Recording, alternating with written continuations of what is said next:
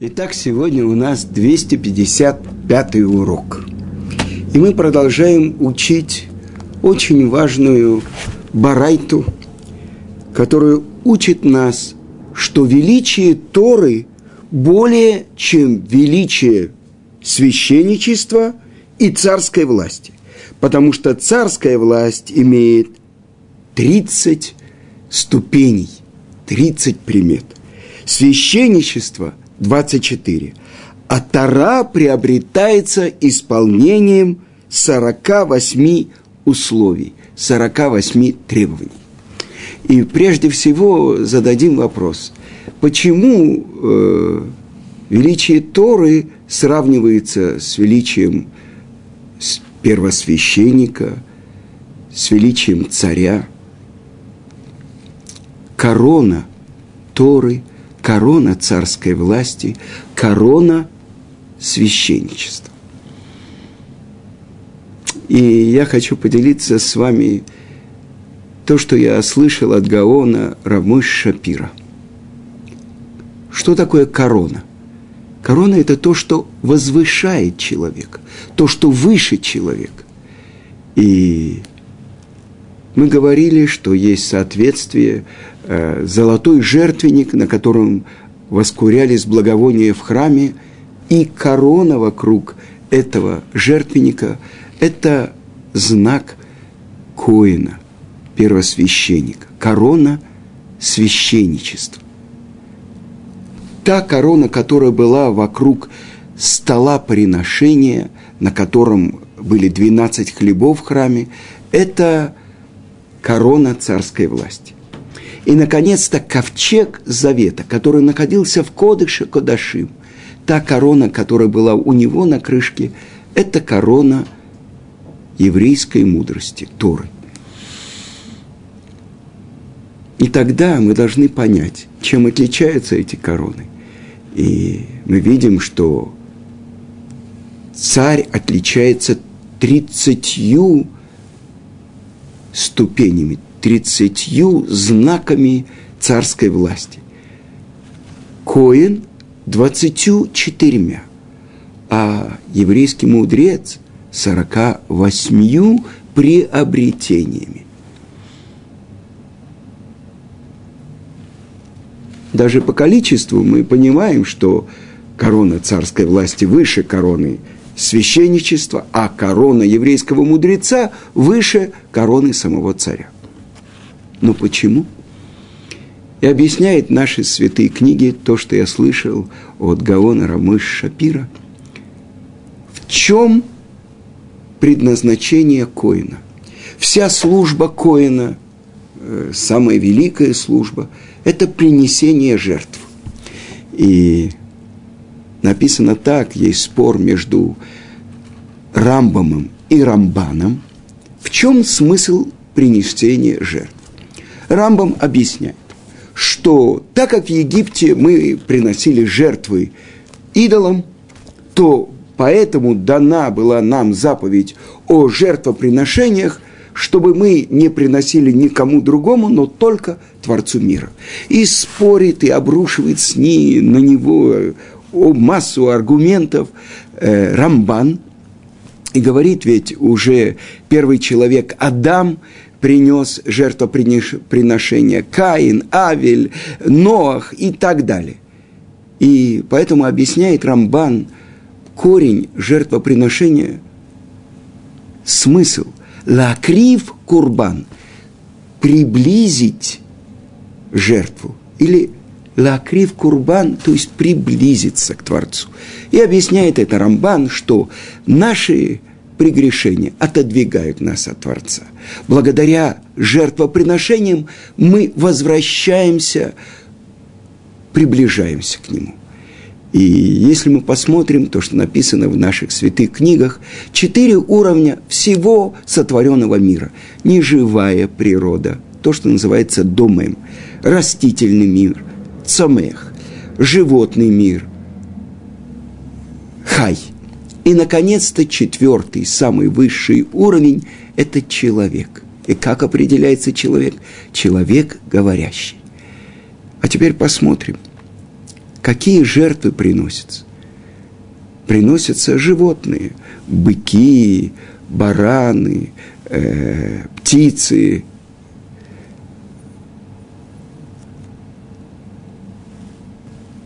козлы, телки и так далее. Это животный мир. Вы знаете, что каждая жертва должна быть э, посыпана солью.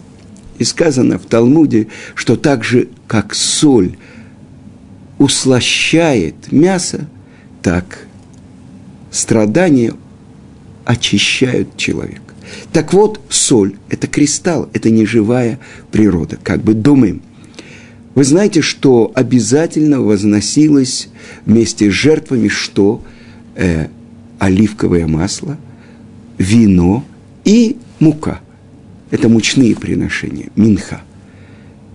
Это растительный мир. Животные – это хай. И, наконец-то, человек, который приносил жертву, он должен был положить две руки на голову животного и исповедаться в своих грехах. И тогда оказывается, что когда, когда Коин возносит эту жертву, скажем, курбан ула, курбан – жертва всесожжения, что происходит? Все четыре уровня нашего мира, когда они в огне сжигаются, это называется запах благ, благоу, уханный перед Творцом. Ишей рех нихох ляшем – это рех нихох, это благовоние, когда сжигается мясо, кости и так далее. Почему это называется запах благовонный? Потому что как бы весь наш мир, все творение возвращаются к своему источнику, своему Творцу. И это главная служба Коина. То есть Коин, он берет все компоненты нашего мира и возвращает их к источнику, к Творцу. То есть это возвращение или соединение снизу вверх. С другой стороны, давайте посмотрим царь. Ведь сказано, что трон, на котором восседал самый мудрый человек мира, царь Шлому, он был подобен трону самого Творца, по подобию. И царь, он как бы является здесь отражением царской власти самого Творца. Что мы говорим в благословении? Барухата Ашем Элокейну Мелех Аулам. Благословен ты, Ашем, всесильный Бог наш, царь мира. Так вот, царь, который здесь, еврейский царь, он отражает величие царской власти самого царя всех царей. Это сказано, что он назначает царей. Тогда получается, что царская власть царя, еврейского царя здесь, это отражение царской власти Творца, то есть это соединению верхнего мира с нижним. И тогда, что же это такое корона еврейского мудреца? Би мелахим и млоху. Мною чем? Мои цари будут властвовать. Это Тора. То есть это объединение верхнего мира и нижнего мира вместе.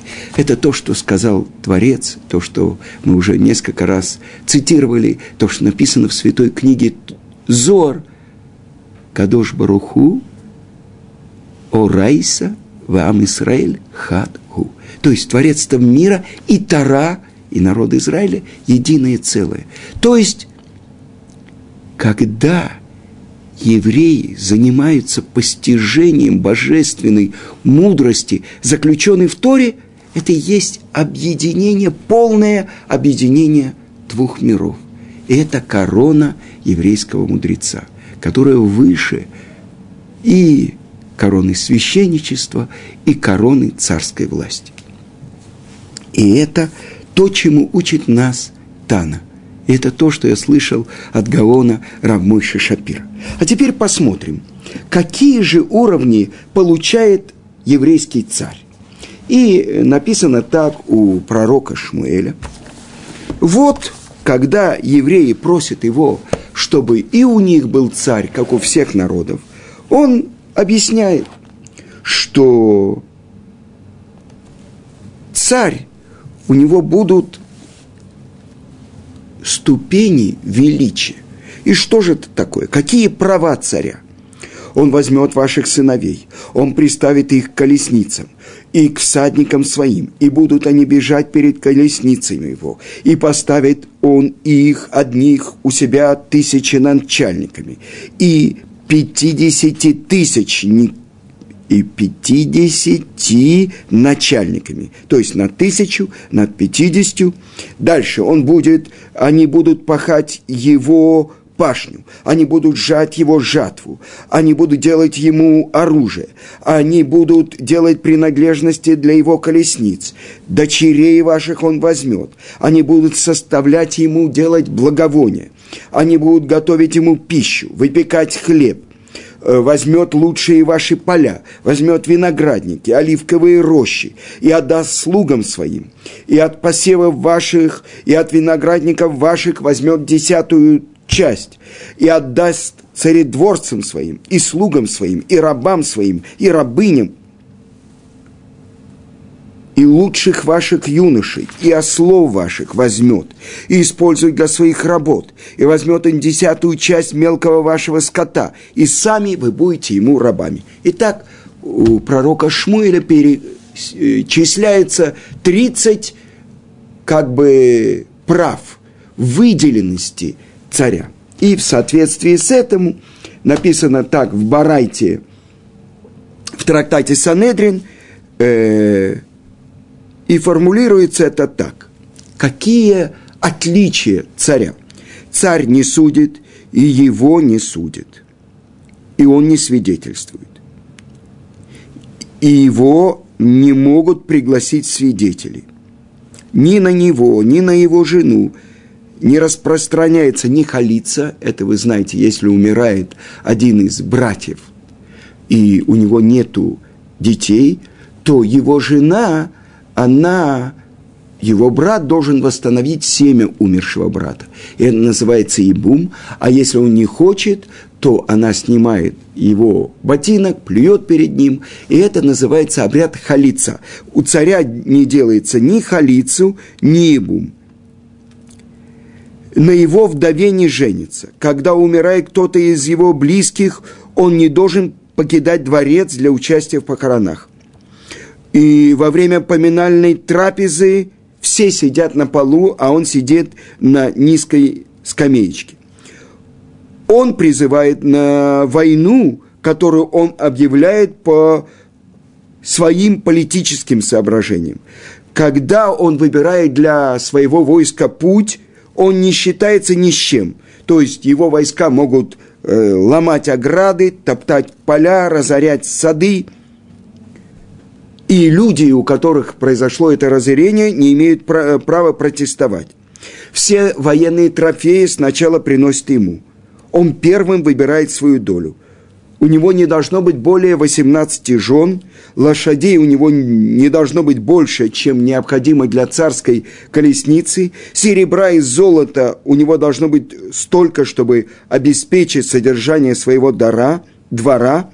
Специально для него пишется свиток Торы, который он берет с собой на войну, возвращается с ним, с ним присутствует на суде, во время трапезы свиток должен быть возле него, никто не имеет права ездить на его коне, никто не имеет права восседать на его троне, никто не имеет права брать его скипетр, его нельзя видеть, когда он стрижется, когда он в бане или когда он обнажен. Это 30 как бы э, правил, которыми э, выделяется царь. Так написано в трактате Санедри. Итак, мы выяснили он отражение царской власти самого Творца. И я хочу вам привести пример, то, что написано в наших книгах. Кто получил корону царской власти? И только его потомки могут быть царями в еврейском народе. Сначала это получил Иуда, а потомок Иуды, царь Давид, и только его потомство может быть царями над еврейским народом. Во время Хануки великие праведники Хашмонаим, которые были из колена Леви, коины, взяли царскую власть себе, и из-за этого они все погибли. Потому что когда Яков Авину благословляет своих сыновей, он говорит именно Иуда. А после этого именно царь Давид. Но почему Давид? И это то, что мы должны знать. Объясняется в трактате «Шаббат», что означает буква «далит». «Даль» – это бедный. «Даль». У него нет ничего своего. Обратите внимание, Давид – «далит», «вав», «далит». Даль, он был бедный, когда он был пастухом у своего отца. И когда его все братья считали мамзером и отвергали его. Дальше, когда он достиг царского величия, опять написана буква Далит. Как? Царь. Даль. Что говорит царь Давид? Он говорит, «Вани вело иш». А я червь, а не человек. Ведь червь, у него нет рук, ног. А чем он живет, чем он пользуется? Своим ртом. Это то, что царь Давид не было человека до него и после него, который бы так воспел славу Творцу. И почему, написано в Талмуде, называется Рут, прабабушка царя Давида, которая стала матерью царского рода, почему она называется Рут, написано в Талмуде в трактате Брахот – что от нее происходит Давид, Шерива лекадош баруху беширот ватишбахот, рива, который усластил Творца песнями и прославлением. Это еврейский царь. А что же значит буква ВАВ посередине соединения? То есть он был бедный и говорит, нет ничего моего, это все от тебя. Творец, когда он был пастухом, и когда он стал главой всего еврейского народа, царем, он остался в, той же, в том же состоянии. Даль. Ничего своего у меня нет, только ты. То есть я здесь отражаю твою власть. С другой стороны, то, что сказано в последние дни перед переходом Машеха, Машех бен Давид. Кто будет воевать против еврейского народа? Гог из страны Магог. И то, что Талмуд объясняет, буква Гимел, Гомель, отдающий, воздействующий, а не принимающий воздействие. То есть Гог, тот, кто, у которого все есть, который воздействует на мир в начале и в конце. Это разница между царями всего мира, между теми, кто добивается славы, богатства. Это царская власть. Тот, кто хочет обогатиться, чтобы направился на север. На севере был стол приношения, на котором были 12 хлебов. Это царская власть. Это величие. Так вот, это разница между еврейским царем и царями всего мира. И это то, что царь Давид говорит. Я буду перед всеми царями говорить слова твоей Тары и не буду стыдиться. Это величие еврейского царя. Написано в Талмуде, все мои руки в... испачканы в том, что приходят ко мне женщины и задают вопрос, это чистое или нечистое, я разрешена мужу или нет. Это то, в чем руки еврейского царя? То, что царь Давид правил еврейским народом, проявляя здесь царскую власть самого царя. И это все народы мира, и все те, кто получает величие от Творца, которые берут это величие себе. Это Гог из страны Магог. Это то, что говорит Творец в Талмуде. Я дал величие Аврааму, А что он сказал? Вы они афар ве эфер, а я прах и пепел. Только за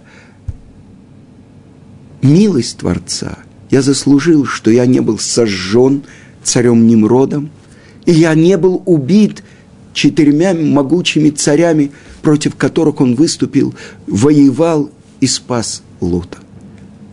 С другой стороны, величие, которое получает Навуходонецер, который был писцом у, там, в Каздиме, в Вавилоне, он прошел несколько шагов из-за величия Творца. И он получает величие, он правит всем миром. Что он сделал? Он разрушил храм. Вы понимаете? Это разница, это противоположность. Наш пратец Яков, он видит пророческий сон. Лестница стоит на земле, и вершина ее достигает неба, и ангелы по ней поднимаются и спускаются. И Творец над ним. В этом разница между еврейскими праведниками. Те, кто получает величие Творца, они понимают, что это только принадлежит Ему. Слава и почет только Ему. С другой стороны, посмотрите, когда открывает свой пророческий сон фараон Йосефу. И что сказано? И он стоит над Нилом. А Нил – это идол, которому поклонялись все египтяне. Это сказано, что злодеи, они стоят над своими идолами, потому что идолы – это только отражение их власти. Это почет и славу они берут себе. Еврейские праведники, которые получают величие, они отдают его только Творцу. И это царская власть, величие царской власти, которую получает еврейский царь. И поэтому сказано, что если отец говорит своим сыновьям, когда я встаю, вхожу, не надо вставать, не надо мне давать почет. То есть он имеет право простить, отменить тот почет, который обязаны по закону Торы давать отцу сыновья. Но если царь хочет отменить свой почет, его почет не отменяется, потому что написано в Торе «Эхад Аам». Так говорит Элемелех, один из народа, то есть особенный из народа, выделенный из народа, тот, кто объединяет весь народ в единое целое. И это то, что написано у Рамбама «законы царей и их войн». Царь, который ведет войну, царь, который делает народ народом – это глава народа, это вершина народа, это корона народа, это царская власть. Теперь, с другой стороны, Коин, у него есть 24 дара, которым он выделяется. И так сказано, 10 даров он, коины, принимали в храме, 4 в Иерусалиме и 10 собирали для них по всей стране. Десять в храме, давайте перечислим. Это грехоочистительная жертва, это домашний скот или птица. Теперь повинная жертва или жертва за проступок, в котором есть сомнение. Это Ашам Талуй. Дальше – человеку, у которого все хорошо, он хочет благодарить Творца. Это называется мирная жертва, благодарная жертва, которую приносит человек или все общество. Есть жертва, которая приносит мецура, прокаженный, который очищается. И это приблизительно лог, приблизительно пол-литра оливкового масла. Это часть первого снопа урожая.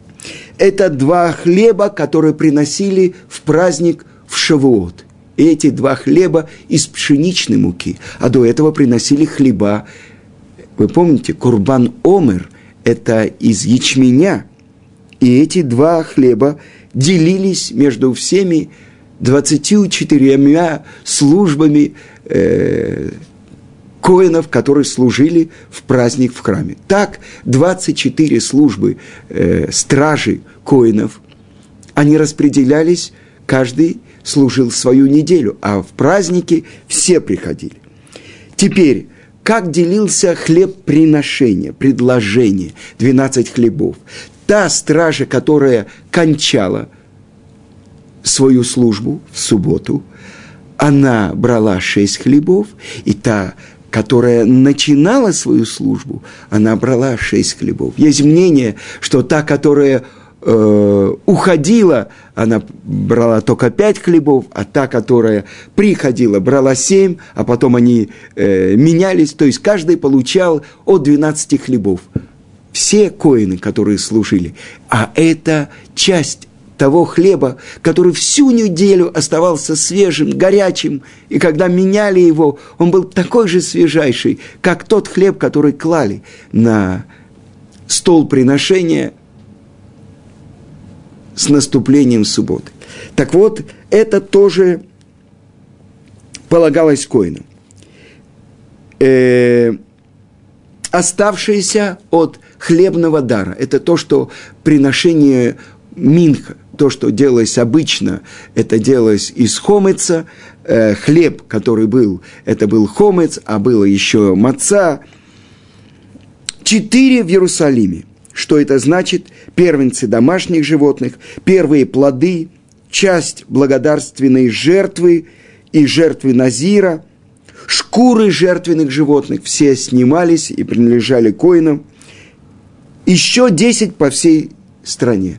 Первые плоды отделения трума – что это значит? В святой земле Израиля у нас есть трумот и маасрот. Трума – это где-то 2% от урожая, то, что полагалось отдать коинам. Причем человек мог выбирать любого коина, которого хотел. А, десятина – это то, что принадлежало левитам. Хала – то, что отделяли от любой замески э, определенного количества теста, отделяли халу для коина – часть жертвы после каждой стрижки овец, часть того животного, который э, мирной жертвы, который резал хозяин, он должен был отдать плечо, э, часть щеки и желудок. Дальше выкуп за сына первенца, пять шкалим. Выкуп за первенца осленка. Дальше э, получение наследственного земельного надела – то, что дарили храму. Такое поле распределялось между э, коинами в юбилейный год. И, наконец-то, тот э, земельный участок, который жертвовался на храм. И последнее – это то, что было взято у человека, который принял еврейство и умер, и не оставил наследников. Итак, это 24 подарка и меры, которым выделяется священник. Коины. И мы с вами сказали, это служба коина, чтобы весь наш мир вернуть Творцу. Итак, царская корона, отражение которой было корона царя, всех царей, корона коина – это связь снизу вверх с короной царя всех царей. И это то, что мы начнем учить на будущем уроке. 48 ступеней, 48 приобретений, которым отличается корона еврейского мудреца. Но это уже следующий урок.